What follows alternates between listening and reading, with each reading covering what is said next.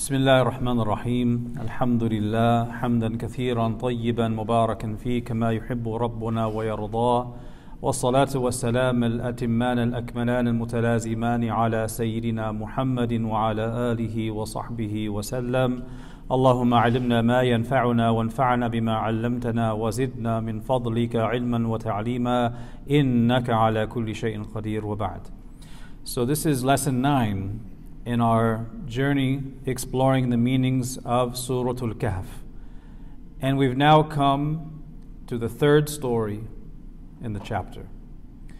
And looking at the four stories contained in Surah Al-Kahf, I have to say that this one is my favorite. And because of all of the knowledge contained in this story, we're going to have to divide our tafsir of it into two classes. So we have this class, and then we have the class in December, which will be the last class before the new year, because we'll be traveling. So today we start with that story the story of Sayyiduna Musa alayhi salam and Sayyiduna Khidr or Khadir. There's two ways you can say his name. Now, before we start with this story, I want to bring to your attention interesting connections and parallels within this chapter and these stories. When you look at the stories contained in Surah Al Kahf, we have the story of the young men going into the cave. Then we have the story of the, the two brothers who had the one who had the garden. Then we have the story of Sayyidina Musa and Khidr. And then we have the story of Dhul. So we have four stories in this chapter. Each story has something to do with rescue and deliverance. All four. So the story of the young men in the cave has to do with being delivered, rescued from the fitna of shirk and kufr. That's why they left.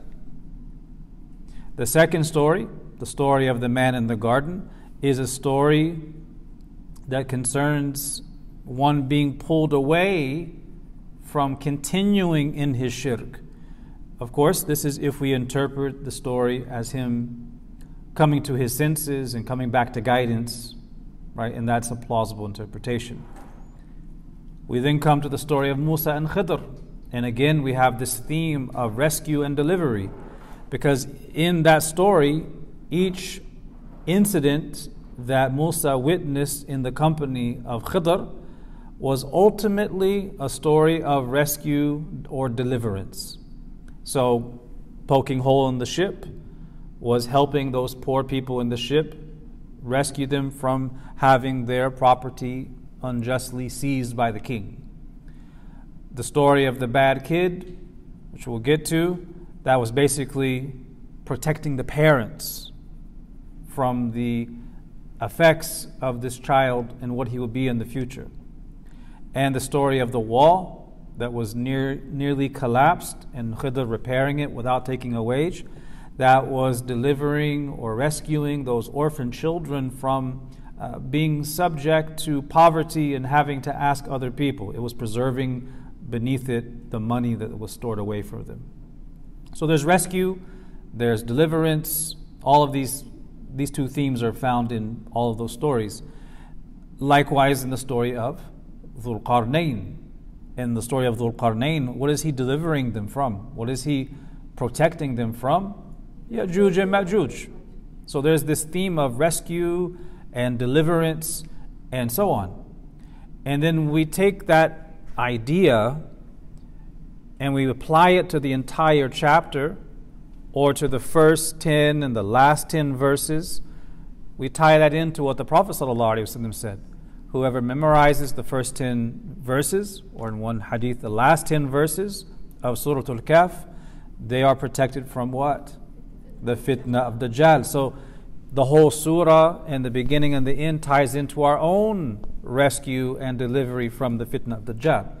So, rescue, delivery, protection, all of that is contained within every story in this chapter.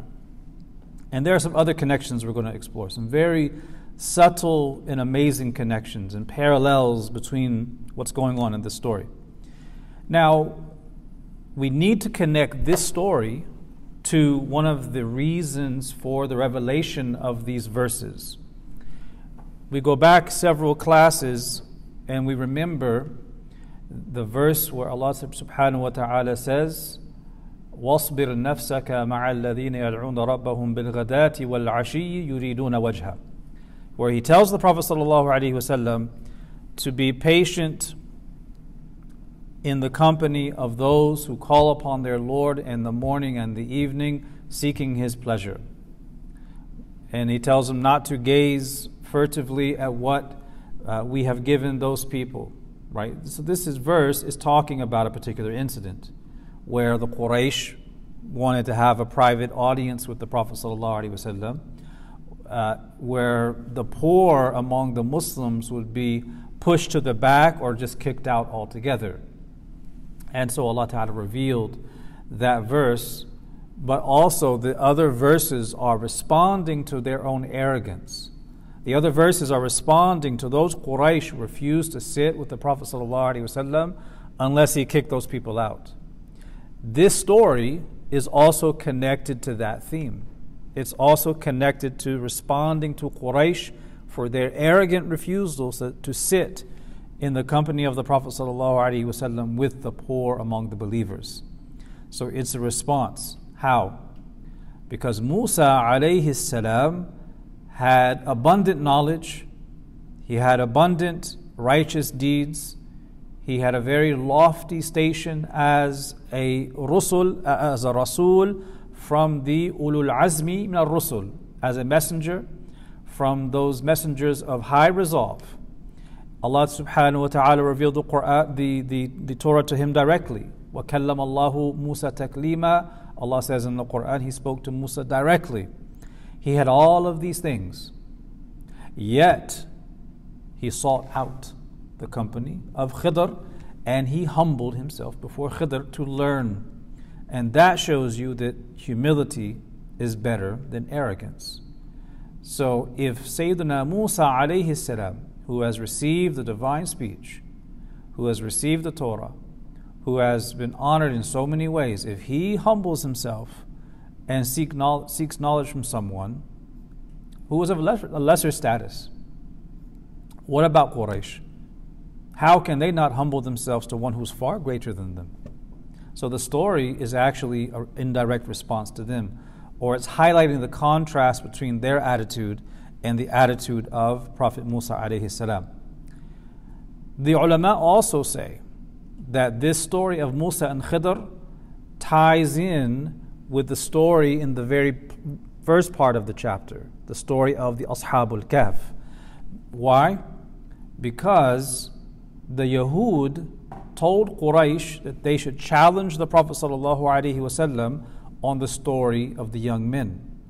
You'll remember in the very first class when we talked about the reason for uh, Surah Al Kahf being revealed to the Prophet is that they went to the Jews in Yathrib and they told them uh, after they described the Prophet ﷺ and what he calls to, they said to them that they need to go and ask him three things as a challenge.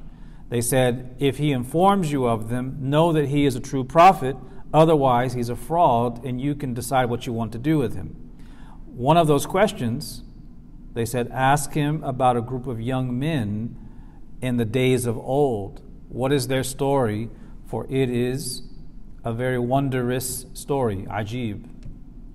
So note that when Quraysh asked the Prophet ﷺ about the Ashabul Kahf, they're only asking what the Jews told them to ask. The Jews didn't tell them to ask the Prophet ﷺ about Musa and Khidr, even though Musa is the prophet of Bani Israel. So Allah subhanahu wa ta'ala is actually teaching the Jews a lesson as well, and Quraysh. And that lesson is not knowing the details of an event in ancient history uh, is not uh, a proof that a person is a false prophet. Because being a prophet does not entail knowing all of the stories of the past and all of the details. Because who's, who's telling them to ask this question? It's the Jews, it's the Yahud. And Allah Ta'ala is basically saying that just as Musa alayhi salam was a true prophet from Allah, Allah subhanahu wa ta'ala ordered him to go and seek knowledge from Khidr because he didn't know everything. So it's an indirect response to the Jews as well. Now, this story is very unique in the Quran, and unlike the other stories of other prophets and incidents, you don't find it mentioned elsewhere outside of this chapter. The story of Musa alayhi salam and Bani Israel is mentioned repeatedly in the Quran. The story of Sayyidina Nuh alayhi salam, mentioned repeatedly in the Quran. Uh, the story of different prophets and, and, their nations are mentioned repeatedly in the Quran, but this story is only mentioned once and it's not even hinted at in the other chapters. So it is only within Surah Al Kahf. And in the story, we don't even have details about when it took place or where it took place that information is supplied in the literature in tafsir, which we'll be exploring. We'll, we'll ask that question Where did this take place and when? So, the reason why the details are left out is because, as we've mentioned before, those details are not, uh, not that important compared to the central themes of the story and the lessons they offer us.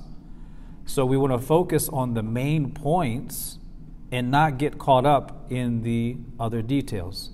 But of course, to make things interesting, we're going to mention the details, but we focus on the main themes. Now, earlier I said that there's these strange connections and parallels. We talked about how the themes of the stories in Surah Al Kahf have to do with rescue and deliverance, how the entire chapter is a means of rescue and deliverance from the fitna of Dajjal but in the story of Musa and Khidr, there are other parallels and other very strange connections I want to draw your attention to before we get into that story.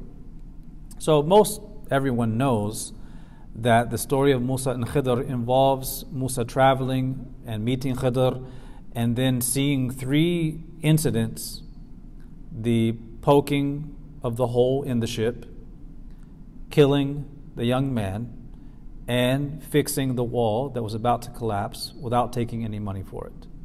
So these are the three stories, or the three events that took place in the story. So, poking a hole in the ship, killing this rebellious young man, and fixing a wall. Who's witnessing these events? Musa alayhi salam.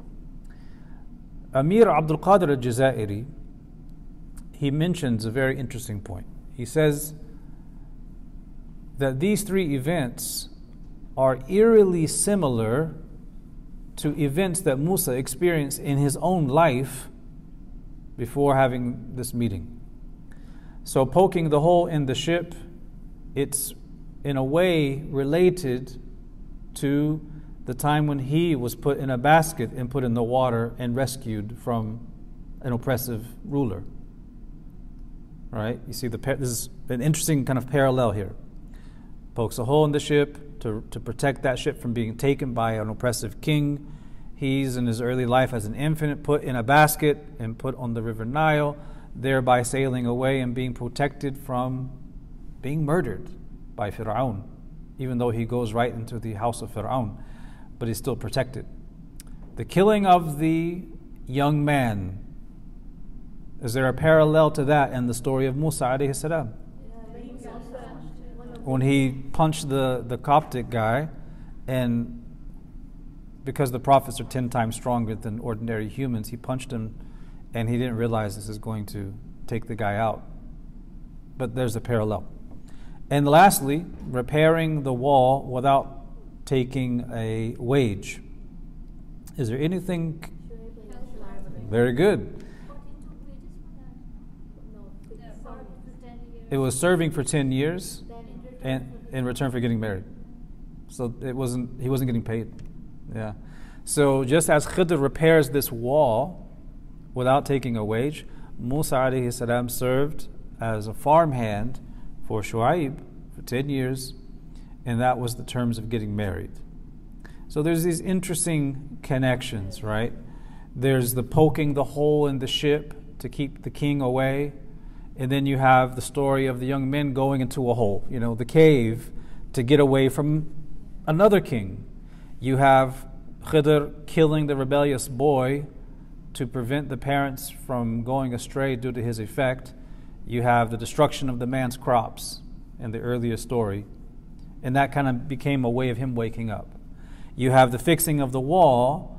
And in the next story, you have Dhul Qarnayn building a barrier. So there's these very interesting connections and parallels, or shall we say, similarities between the events and things that happened in the past or things that happened at other periods of history. So, that said, there's a lot of detail to cover concerning the story of Musa and Khidr alayhi salam, and we're going to try to get to the first half of that in this class and finish it in the next class. It's pretty difficult to give uh, a point by point breakdown of the story because there's the Quranic narrative, then there is the very long hadith in Sahih Bukhari that talks about the story. And then you have the tafsir literature, which gives little details about some of the things that took place. So it's trying to put all of these three together in uh, a narrative format. It's quite challenging. So we're going to try our best to work our way through the story, uh, going here and there through the Quranic narrative, the hadith narrative, and the tafsir narratives and piece it together, inshallah ta'ala.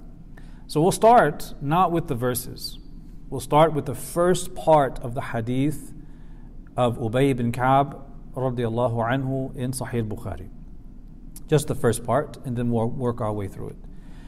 In this hadith of Ubay ibn Ka'b, he relates that the Prophet wasallam said that Musa salam was making a speech, a khutbah to Bani Israel one day when he was asked which person had been endowed with the most knowledge. So he's asked, Who is the most knowledgeable person? And Musa salam was not aware of anyone more knowledgeable than them than him. So he said, I am. Allah subhanahu wa ta'ala gave him the alwah, the tablets, he spoke to him directly, and Allah subhanahu wa ta'ala also wanted to teach him a lesson. Because this is not a question of sinfulness. It's that the prophets have a very high standard of adab between them and their Lord. So even if they say something truthful, there's a higher standard of adab, and Allah Ta'ala uh, lovingly takes them to task. In, Arabic, we call this uh, itab. It doesn't mean rebuke It doesn't mean rebuke. Itab is when you gently and lovingly correct a person and guide them to what is right. Not for a sin, but a higher standard of adab. So Allah subhanahu wa ta'ala taught him by revealing to him that there's actually someone else. A servant of his at a meeting point, a junction between two seas who is more knowledgeable than him. That doesn't mean that Khidr had a higher maqam, a higher station than Musa alayhi salam. What it means is that he had a very special area of knowledge that Musa did not have in certain ways. Right? I'll be exploring more of that later. So Musa alayhi salam, upon being uh, told of this individual, he had a great desire to meet him, a great desire to go out and seek knowledge. So he asked Allah subhanahu wa ta'ala, and this is in the hadith, how can I find him? And Allah ta'ala told him to cook a fish, place it in a basket, and head to Majma' al Bahrain, the junction or the gathering point between the two seas. And he says, the place where you lose the fish is the place where you will find this man. So Musa alayhi salam set out on this journey with his fata. Fata means young man, but also means servant. And that fata is named Yusha bin Nun, as we'll see. And in English, we call that name Yusha is equivalent to Joshua. All right? And that is where Allah subhanahu wa ta'ala starts the story in the Quran. This is the background to the story, but in the Quranic narrative, the story starts here. So, this is a gentle correction of Musa alayhi salam. And once again, we tie this story or parts of this story to other parts of the chapter. Notice how we tied the story to previous things. This also ties to an earlier verse of the Quran. Because when Musa was asked by Bani Israel, who, who is the most knowledgeable? He said, I am. Allah subhanahu wa ta'ala gently directed him to go seek out Khidr to realize that there are people who have more knowledge than you. That gentle correction for something that's not sinful, but it's a, it's a high standard of adab, is also reflected in an earlier verse in the Quran, in, in this chapter, where Allah Ta'ala says to the Prophet Sallallahu Alaihi Wasallam, do not say about anything, inni fa'ilun dhalika gada, I'm going to do that tomorrow illa an yasha Allah, unless you say inshallah. So that was a that was a guidance that Allah gave to the Prophet ﷺ, instructing him on how he should speak about doing future things. We don't call that a rebuke. It's a form of guidance given, a way of responding in the future. In a similar way, this is a guidance to Musa to go seek out this person to learn that there are others who have more knowledge. So now we'll go to the story in the Quran, and we're starting from verse 60 where the story begins. Allah Ta'ala says, وإذ قال موسى لفتاه لا أبرح حتى أبلغ مجمع البحرين أو أمضي حقوبا Recall when Musa said to his servant, I will not give up until I reach the junction of the two seas or rivers, even if it takes me years. So the story starts here. It doesn't give us the background of what led him to go out on the journey. It starts with him saying that I'm not going to give up on this journey until I reach the destination. So, who is this fata? In the translation you have, it says servant. In Arabic, the word fata means youth. But in the Arabic language, because service is most commonly associated with young people serving those older than them, fata also means servant. The Prophet ﷺ tells us in the hadith that if someone owns uh, slaves, you know, when slavery was the norm, he said, uh, Let none of you say abdi or amati. Let them not say my abd, male or female. Let them say uh, or uh, uh, fatai, right? My, uh, my servant boy or fata, youth. So the word fata means servant, but it's not, it doesn't have the same signification, if you will, as abd or abdi. So this was his servant doing khidmah for him on the journey. This is Yusha ibn Nun ibn Ephraim ibn Yusuf, the nephew of Sayyidina Musa alayhi salam. And he's following him on this journey. And Musa says to him, لا أبرح حتى أبلغ مجمع البحرين. I will not stop. I will continue traveling. I will continue seeking this man until I reach the junction between the two seas. In the translation you have, it says two rivers. That's possible because the tafsir literature gives us different interpretations, different views among the early scholars about where those two bodies of water met. Where were they geographically? They were trying to be exact. There's different opinions. So some would say that those are two rivers coming together, others saying two seas. And we'll, we'll talk about that.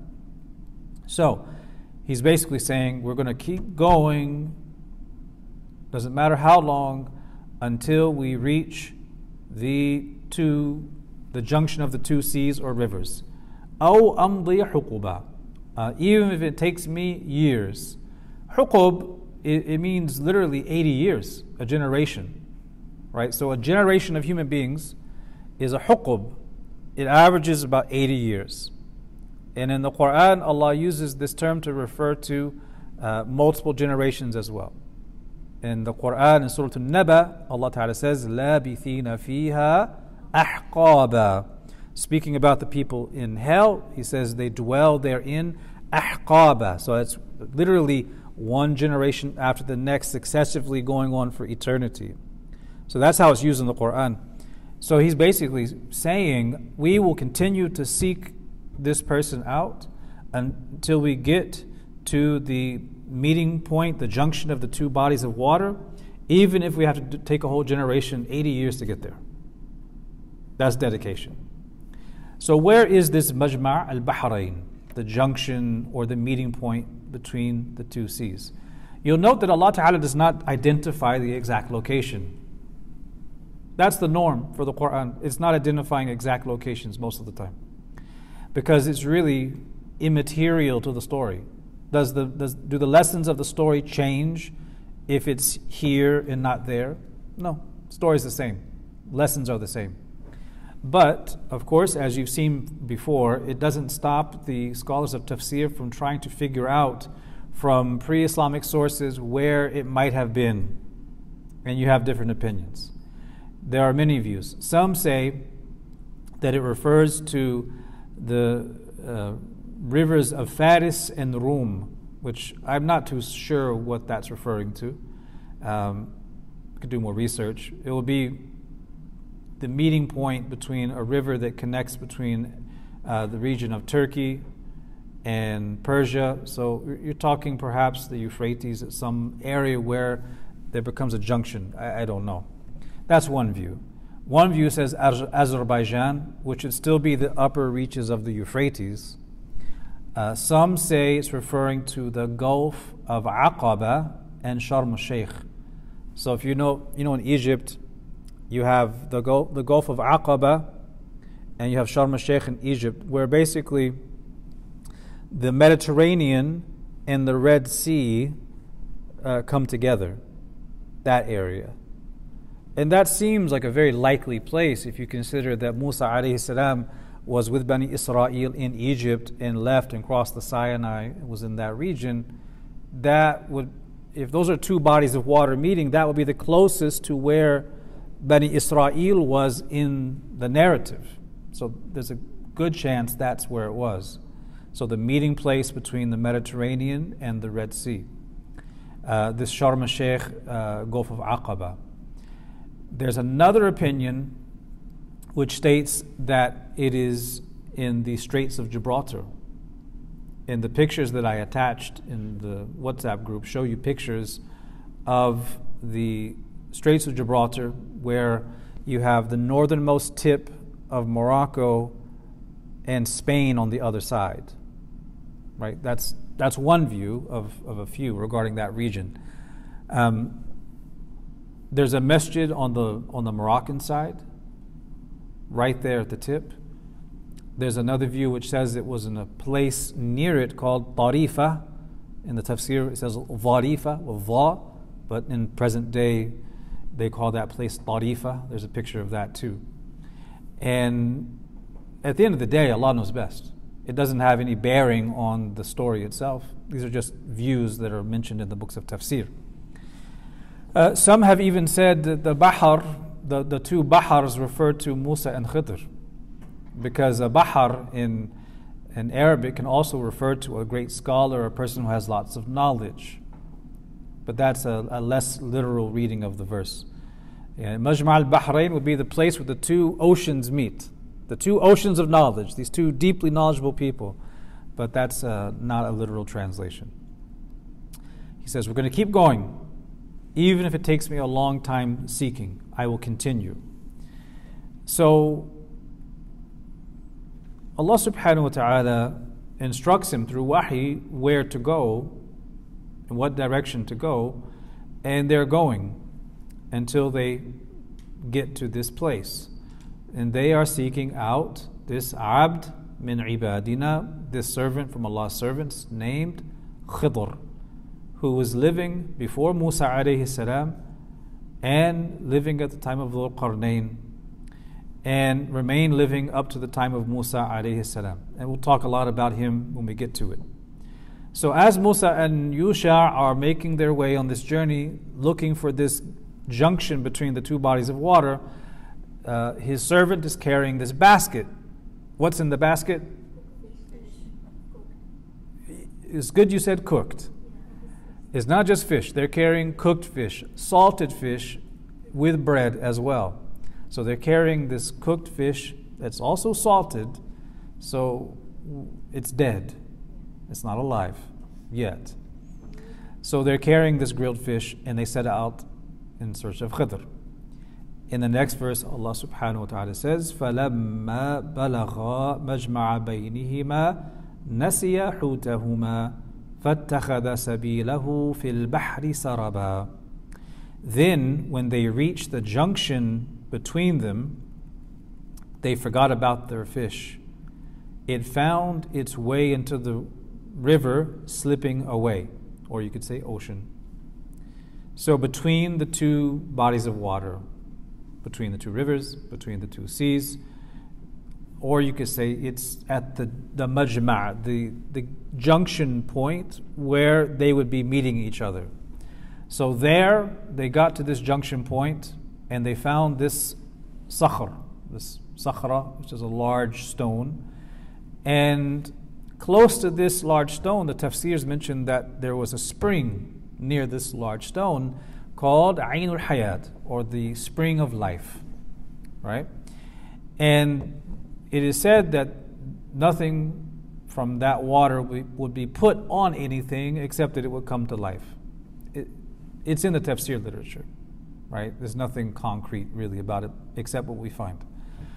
So they reach this place, the gathering point, the junction point between the two bodies of water. They get there at night and they fall asleep. And with the, it says in the tafsir that with the mist and the coolness and the moisture of that water, it touched the fish. And the fish is in the basket. What happens to the fish? The fish begins to shake and wiggle around, and then it pops out of the basket, ends up in the sea, and one narration says that they had even been eating some bites from it before they went down to sleep. So it was partially eaten at that. Yet it starts to wiggle around, it jumps up, it flops out, and then it enters the water. And this had happened after Yusha bin Nun uh, woke up. Now, this, the picture is one of Musa salam sleeping. Yusha is awake and then he witnesses this fish wiggling around in the basket and popping out and jumping into the water. It, it comes back to life, goes into the water. It, it says here that it found its way into the river slipping away, or saraba could also mean that it formed, it was like a, almost like a, you could say, think of like a bridge or an arch in the water that enabled it to slip away. The language is gives that meaning. Now, here's the thing imagine if you're out traveling with someone on a picnic and you have fish in a basket. Your friend falls asleep, you fall asleep, you wake up before your friend, and as you are awake, you look over at a basket and it starts to wiggle. And the fish that you ate from hours before jumps out, wiggles around, dips into the water, and swims away. How could you forget that? How would you forget it? But here it says, فَنَسِيَ حُوتَهُمَا They forgot their fish. What does it mean there? A couple of things. And why would Yusha forget something like that? Why would he not tell Musa salam that this is what happened to the fish? Allah subhanahu wa ta'ala says after this, Nasiya hutahuma. They forgot their fish. So that means they forgot to check for it, they forgot to inspect the basket, or it could mean that Yusha simply forgot to tell Musa alayhi and Musa forgot to tell him what to do with it. It's interesting because the verse doesn't say that it was one person who forgot. It says nasiya, so that's dual. The both of them forgot about it. But the forgetfulness of Yusha has to be different from that of Musa alayhi because Musa alayhi didn't see this happen. So some scholars of tafsir say Yusha forgot to tell him, and Musa alayhi salam forgot to tell him what to do with the fish. Like it was just, it wasn't on his mind. He was focused on getting to his destination. He didn't even ask about it, he forgot about it. But Yusha just forgot to tell him that the fish jumped out miraculously and swam away. How could he forget this? The ulama of tafsir mention a very interesting view. They say that Yusha ibn Nun, he's so used to witnessing miracles, being in the company of Musa alayhi salam, he's, all, he's so used to witnessing these strange breaks with nature that it's like they've become somewhat normal, right? If I don't have, do I have my keys? What's in my pocket? Remember the Aqidah class? Right? So back to another Aqidah lesson. If you take if you take something like this and you drop it a thousand times, it always lands. That's called hukum adi. We observe it.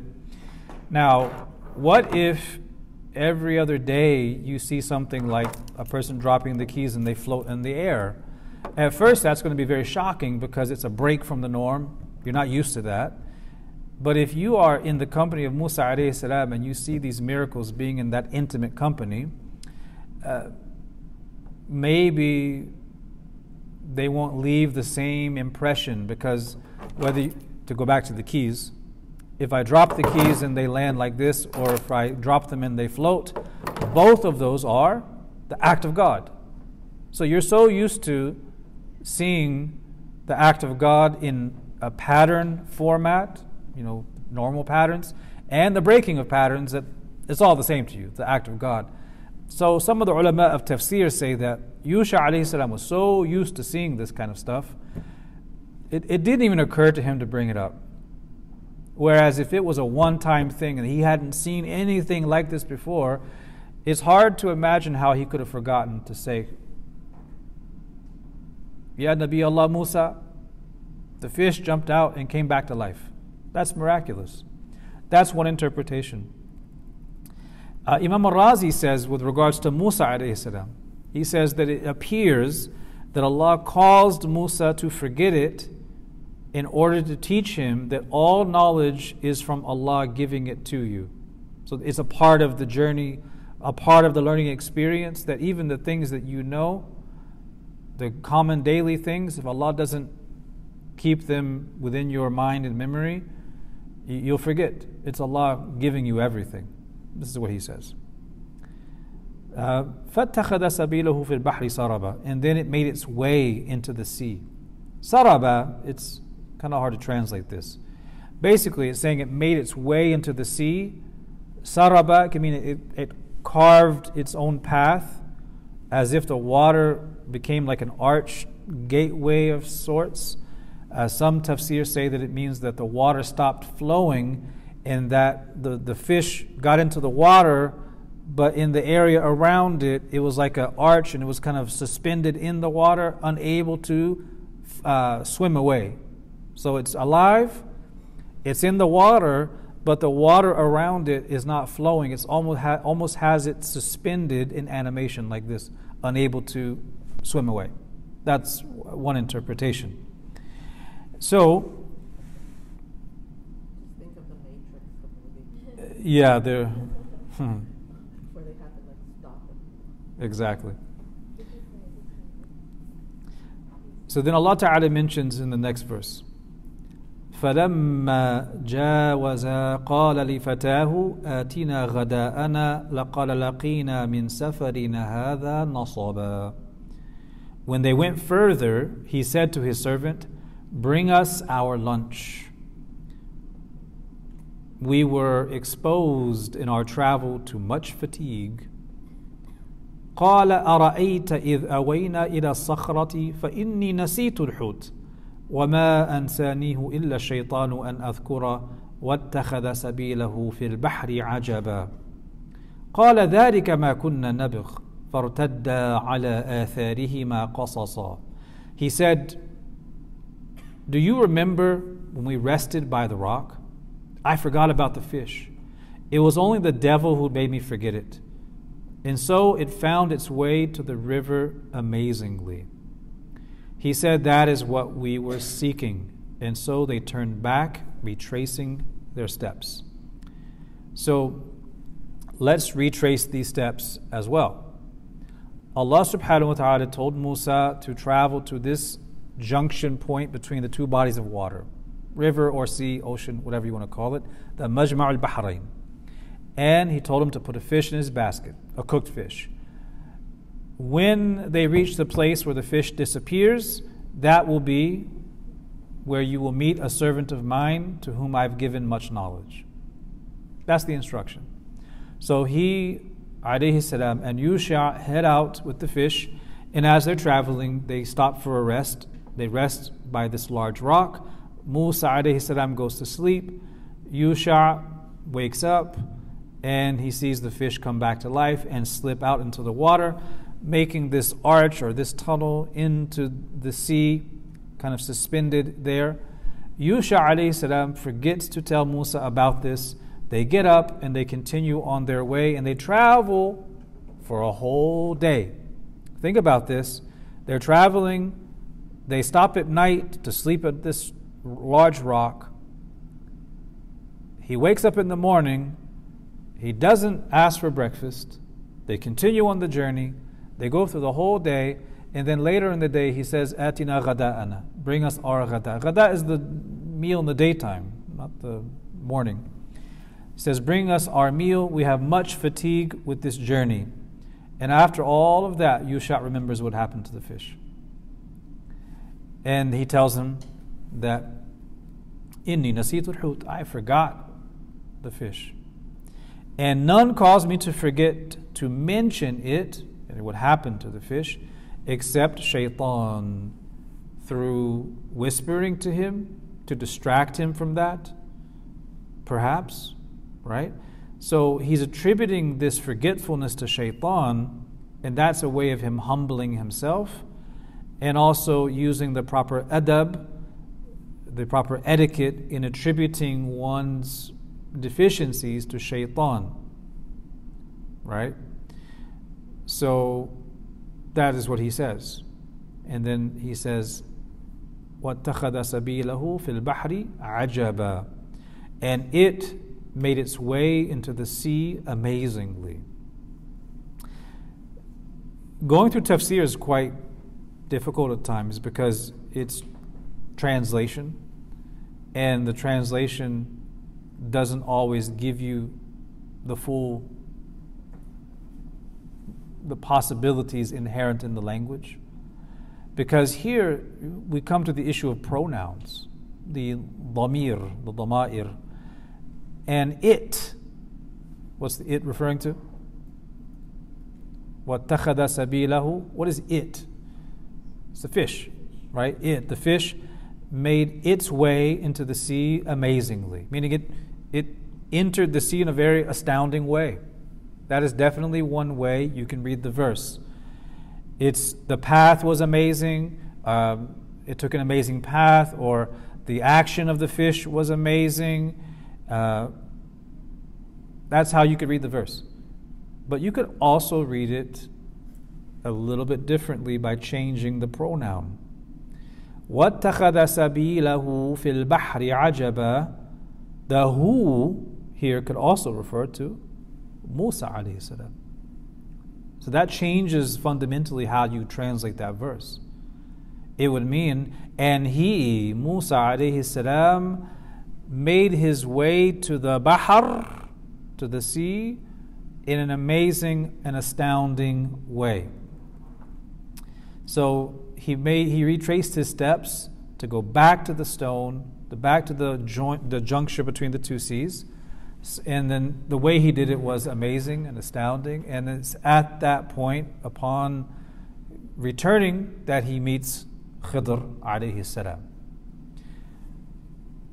Because Musa alayhi salam, when he's told by Yusha that he forgot the fish, he says, That's what we were seeking. So, what happened to the fish is exactly the sign we were waiting for. So Musa alayhi think about it. He wakes up. As far as he is concerned, the fish is still in the basket. He didn't open the basket. So he's journeying, perhaps thinking that the fish is still in the basket. So if the fish is still in the basket and you're journeying, have you reached your destination? No, because Allah revealed to him that you will meet this person once the fish is lost. But the fish is in the basket, so he thinks as he continues on day two of the journey. Finally, they sit down. He says, I'm hungry, let's eat from this fish. And then Yusha says, I, forgot. I left it over there. I forgot to tell you. It's over there. He says, Oh, that's what we were seeking. It got lost. So we need to go back. So they went back and they retraced their steps. And Allah Ta'ala mentions this. He took a path to the sea in an amazing way. So the way he discovered Khidr was uh, amazing. Now, you have to understand that this story it has uh, l- layers of lessons. So lessons within lessons within lessons. And although we have the story of him getting to Khidr, and then what he witnessed with Khidr, the three things, and his parting ways with Khidr, the whole story is actually a story about seeking knowledge. The whole story. So it gives you a lot of points of etiquette for seeking knowledge on Islamic matters. The fact that Musa alayhi salam sleeps by the rock and wakes up and goes the next day thinking the fish is in the basket and then is told that it was forgotten back at the rock and he retraces his steps and he says لَقَدْ لَقِينَا فِي سَفَرِنَا هَذَا نَصَبًا We face much fatigue in this journey of ours. All of these things are aspects of what a seeker of Islamic knowledge is going to go through. They're going to have certain detours on their road to knowledge. They're going to have certain dead ends as they're seeking to go deeper into the Islamic sciences, where they go to a dead end and they have to go back and retrace their steps because they messed up, redo this, redo that. Uh, they're going to get tired, just as Musa salam was tired. Uh, there's fatigue involved. So it's all a, a, a series of lessons about the etiquettes of the seeker of knowledge as well. So they go back, and it says following the footprints. So they returned on the same path, following their own footprints very closely until they reach the rock once again. They get back to the rock, and then what happens? Allah Ta'ala tells us فوجد عبدا من عبادنا آتيناه رحمة منا من عندنا وعلمناه من لدنا علما Then they came upon a servant of ours, whom we had blessed with mercy from us, and he had taught him knowledge from our own. There's a lot in this verse. First question Why doesn't Allah Ta'ala say, فَوَجَدَا خِطْرًا why, don't, why doesn't he say they found Khidr by name? Why does he say instead, فَوَجَدَ عَبْدًا مِنْ عِبَادِنَا he, They found a servant of ours, a servant among our servants. Why is this? To show his rank. Because in Arabic, you can use indefinite nouns, like abdun, right? Abdan min ibadina. It's an unnamed, indefinite servant. Sometimes you can use indefinite nouns for the purpose of ta'zim, showing the great honor that person has received by keeping them uh, ambiguous or keeping them uh, in the indefinite. So this is an indication of honor. Another indication is that Allah Ta'ala ascribes him to himself. He doesn't just say فَوَجَدَ عَبْدًا He, they found a servant. They say, he- he says, فَوَجَدَ عَبْدًا A servant, min ibadina, from our servants. So Allah is ascribing the servant to him.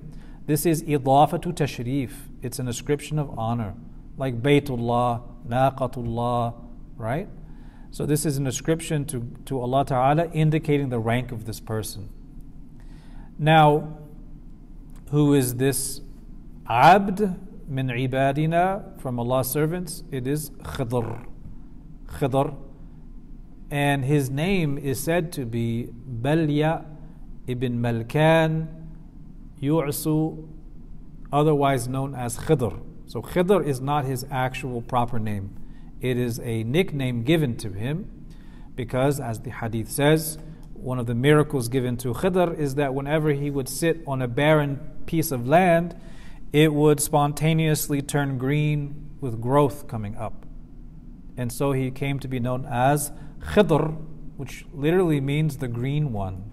That's his uh, description. That's mentioned in Sahih Bukhari. And so this verse says that they get back to the rock and then they find a servant of Allah's servants. آتيناه رحمة من عندنا وعلمناه من لدنا علما Allah mentions two things about him. He says, To whom we had given rahmah, mercy from us, and taught directly some knowledge from us. So it's been narrated that when Musa alayhi salam reaches the stone again, he sees Khidr on a rug. And that rug is on top of the water. And he's just sitting on the rug, floating on the water. So already he sees this is not an ordinary person. This is a miracle. And Musa alayhi salam goes to him and greets him with the greeting of peace. And Khidr replies by greeting him and also naming him as Musa ibn Imran, identifying him as Prophet Musa alayhi salam. Now, this is where it gets a bit complex. So, there's a part of this conversation I'm going to postpone till the next class, just for the sake of the narrative. And it's mainly two issues. We get to the identity of Khidr. Who is Khidr?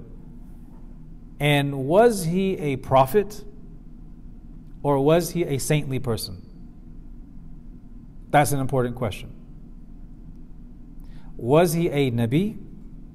Or was he not a prophet receiving wahi, but instead he was a very saintly, pious person whom Allah gave inspiration? That's not wahi, but it's inspiration. There is a very strong difference of opinion among the ulama historically about whether he's a prophet or whether he is a wali salih. And we'll examine that in the arguments on both sides. And it's important to talk about that because that has bearing on how we look at the story and what he did. Because depending on whether he's a wali or a nabi, you're going to understand what he did uh, through two different perspectives. So we have to talk about that. The second thing we'll talk about in our next class is the question about his life. Is he still alive or did he die? Because this is another issue that was debated and contested among scholars uh, very early on about the life of Khidr, right? And, and we're going to save it for the next class. I don't want to derail the narrative from where we are. We'll come back to those two issues. So for now, they've met for the very first time.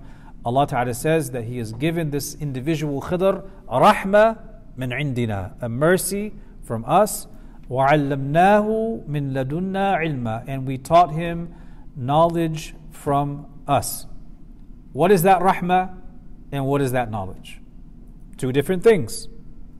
The ulama of tafsir say that the rahmah is either the nubuwah, if he's a prophet, and if he's not, then the rahmah is wilaya, sainthood, intimate closeness in uh, to Allah subhanahu wa ta'ala. So it's one or the other.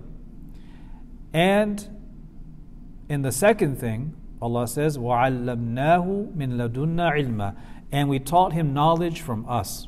So that's divinely given knowledge.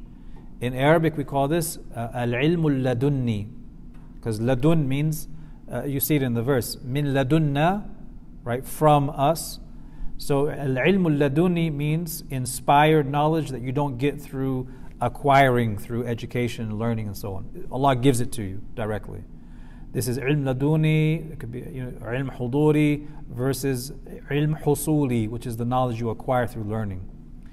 So that ilm ladunni, that knowledge that comes directly from Allah subhanahu wa ta'ala to Khidr, it's either wahi, if he's a prophet, and if he's not a prophet, then the ilm is ilham, it is an inspiration.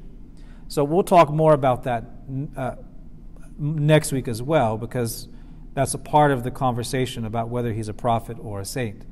And if he's not a prophet, what's the nature of the knowledge Allah gave him? How is that different from book knowledge? And is there anything else in the Quran and the Sunnah that establishes that for others besides Khidr as a, as a phenomenon? And the answer is yes, and there's many proofs for that. So we're postponing those conversations until next class. Musa alayhi salam gets here. He meets Khidr alayhi salam. He greets him, he greets him back, and then Musa speaks. Allah mentions, قال له موسى هل أتبعك على أن تعلمني مما علمت رشدا Musa says to him, May I follow you so that you may teach me some of the guidance you were taught. Allah says here that Musa came to learn rushd, which is guidance. That's the point of the story. Now, this is a very interesting verse because we see Musa is initiating the request and he's asking a question May I follow you so that you may teach me some of the guidance you were taught?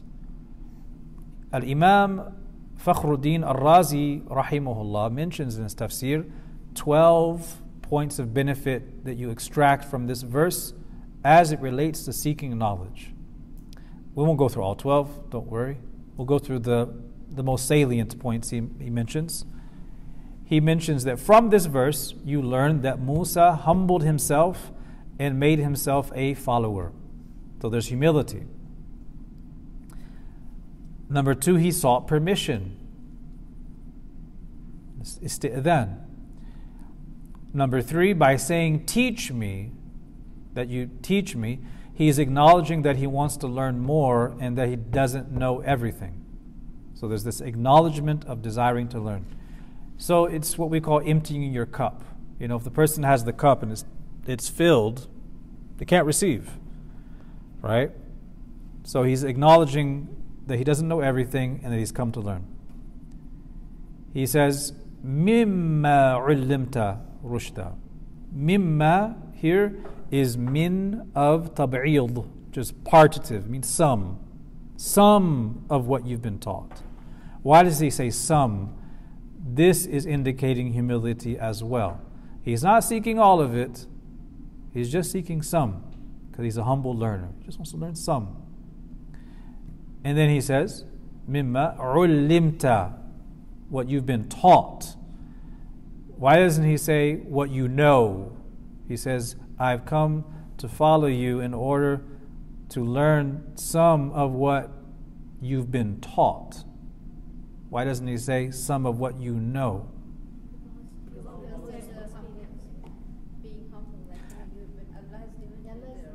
So he's acknowledging that whatever Khidr knows is not independent, it's something Allah gave Khidr as well. So he's seeking the means that Allah has commanded him to seek to get knowledge that is ultimately from Allah subhanahu wa ta'ala.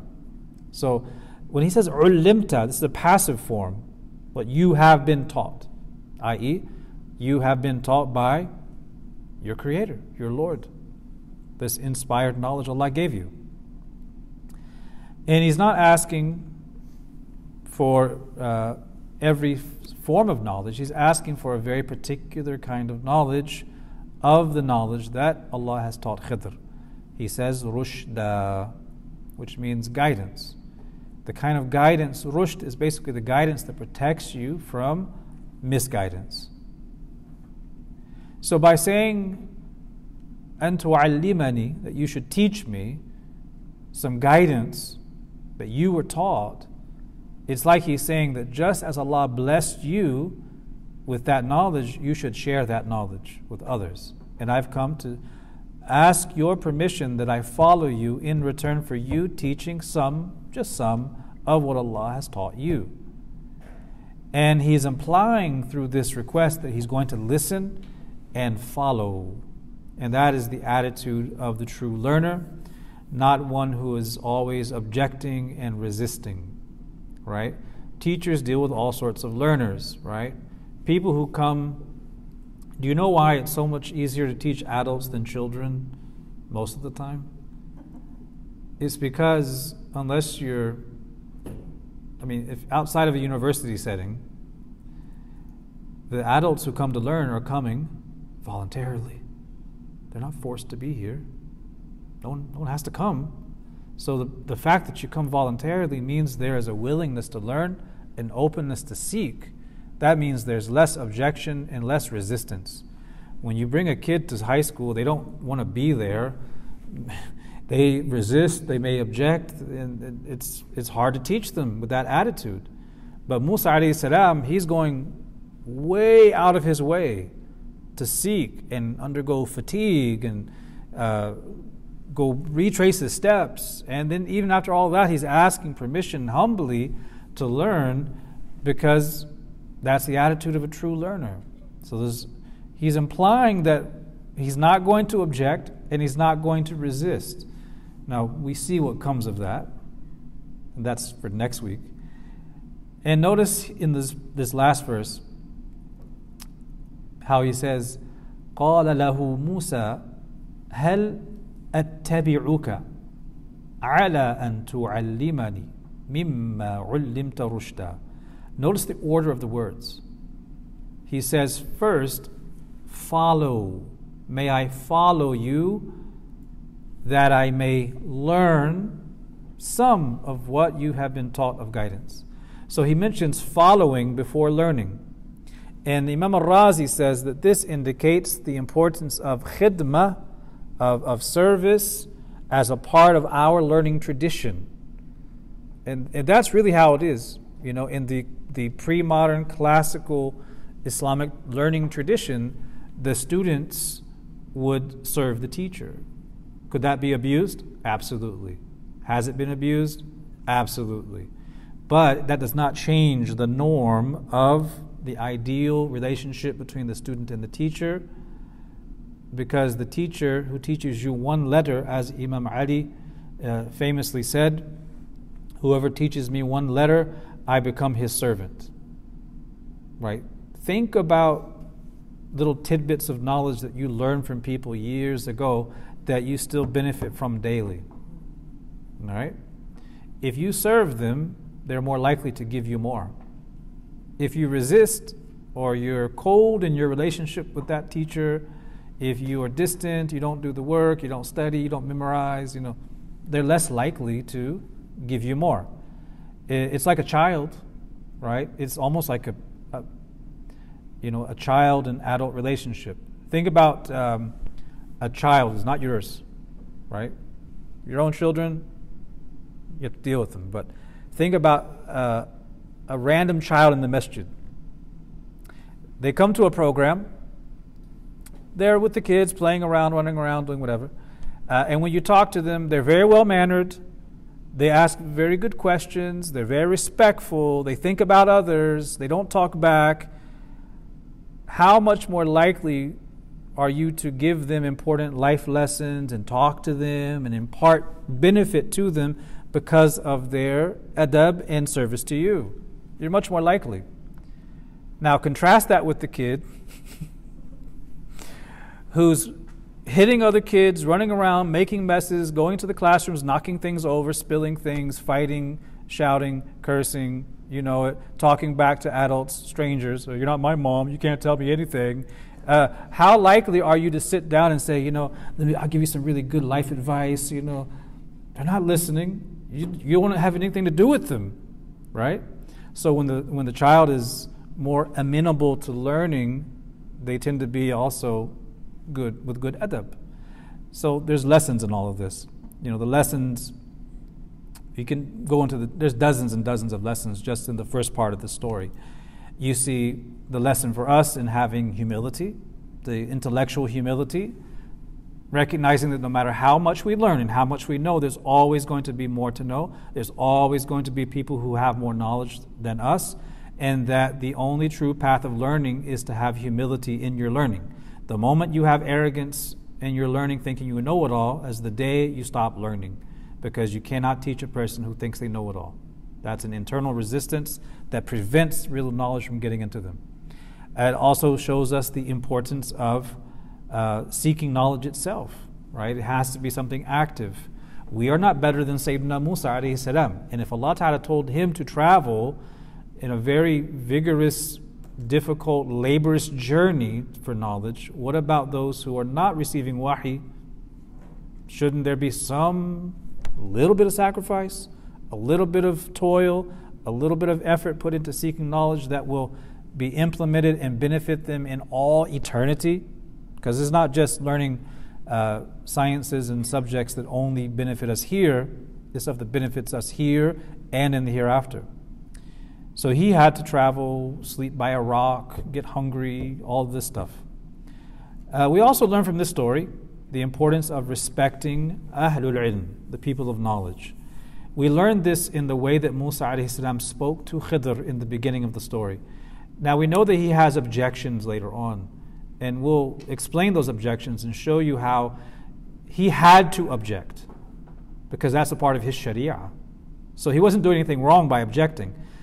So he starts with humility, and even though he objects, that there was a reason why he objected. But there's respect for Ahlul Ilm, for the people of knowledge, demonstrated in this story. The Prophet ﷺ says in the hadith, ليس منا من لم يوقر كبيرنا ويرحم صغيرنا ويعلم لعلمائنا حقهم أو كما قال He is not from us, the one who does not respect our elders, does not show mercy to our young, and does not acknowledge the right of our scholars. So, acknowledging that right, it kind of opens that space, that internal space, to enable you to benefit from what they have. All right, that's why you'll find uh, ulama, big scholars. I'll tell you something about North America. In many places around North America, in random cities, you have people who have studied a great deal, who have even written books, and have a lot to offer, but they are in a time and a place where they're not even recognized by their communities people don't even know that they're actually very high level in their knowledge. And there's, an, there's this barrier, and so no one in the community benefits from that person, right? Then you have people who have their own internal barriers that keeps them from, from benefiting from someone in their community. And then people in the same community who don't have those barriers and they benefit from them, right? So everyone is going to benefit from the person who has knowledge proportionate to the openness and the humility they have to seek what they can seek from that person. And each teacher, each scholar is going to have something unique to offer that the other doesn't have. And this is why it's good to have lots of teachers because you have lots of different perspectives. And as you get grounded in the fundamentals, you can reconcile between a lot of things and you can also understand the depth of the Islamic sciences. If you only have one or two teachers, uh, it may benefit you in your personal life, but it, it, can also stunt you if you don't expand and go out. But the condition of that is having respect for those people, right? And not considering them infallible, but having respect for them and learning from them in their area of expertise. Their area of expertise. But that's a longer conversation about seeking knowledge. But we see some of these within the beginning part of the story of the meeting between Sayyidina Musa and Khidr. So, our next class, inshallah we will explore. Was he a prophet or a wali? What about the life of Khidr? And then we look at the stories, why Musa alayhi salam objected, and what happens at the end of that. Insha'Allah ta'ala. Wallahu wa rasuluhu a'lam wa sallallahu wa sallam ala Sayyidina Muhammad wa ala alihi wa sahbihi wa sallam.